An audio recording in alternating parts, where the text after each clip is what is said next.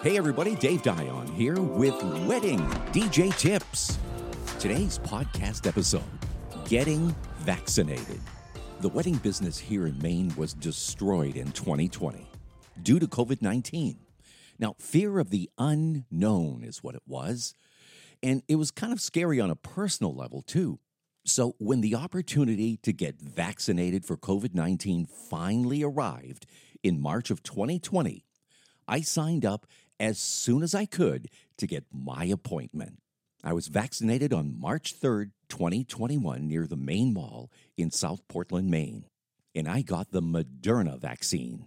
Now, get a load of this. The first shot was administered by an elderly, retired, registered nurse.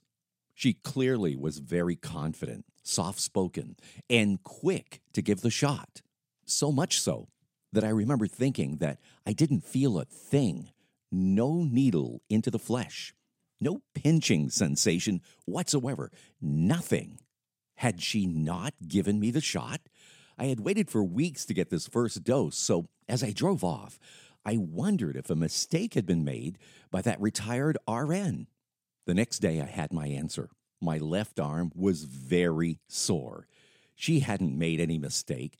That registered nurse simply knew what she was doing. My second shot was on March 31st, 2021, in the same location.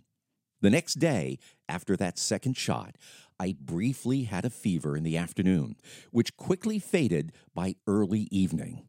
I felt compelled to get that vaccination, in addition to wearing a mask and maintaining a six foot distance from other people.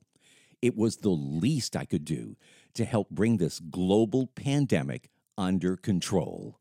And just as importantly, bring the wedding business here in Maine back to life. Well, there you go, my little take on getting the COVID 19 vaccination. You've been listening to Wedding DJ Tips, and I'm Dave Dion.